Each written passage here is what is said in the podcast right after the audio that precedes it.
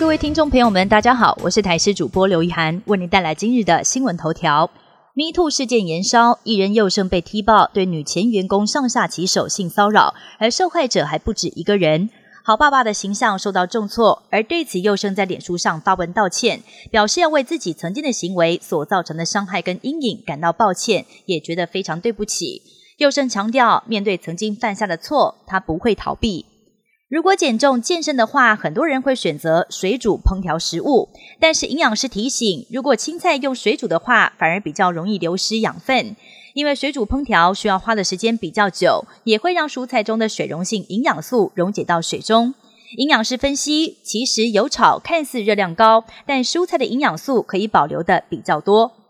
今年气候异常，干旱少雨，导致台中潭子的柑橘落果严重。有农民种植了一公顷的碰柑，正常收成可以来到八万斤到十万斤，但是今年预估可能只会剩下不到两万斤，损失惨重。农粮署表示，如果认定属于天然灾害，每公顷可以救助八万元。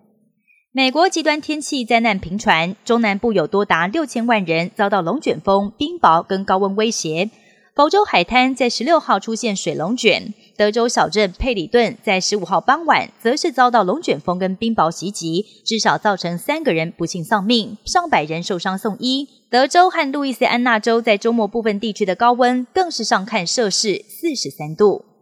已经连载二十六年的日本人气动漫《航海王》首度改编成真人版影集，在十八号也释出了首支预告片。这部由 Netflix 所拍摄的影集，预计在八月三十一号就会上线。为了让全球动漫迷满意，漫画作者尾田荣一郎更是亲自担任监制。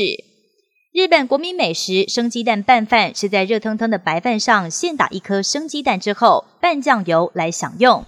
最近再度掀起热潮，不但有很多外国游客特意前往当地的专卖店来朝圣，现在这股生蛋拌饭的热潮还吹到香港，专卖店一家接着一家的开，还开发了一款极品生蛋拌饭。以上新闻由台视新闻编辑播报，感谢您的收听。更多新闻内容，请锁定台视各界新闻以及台视新闻 YouTube 频道。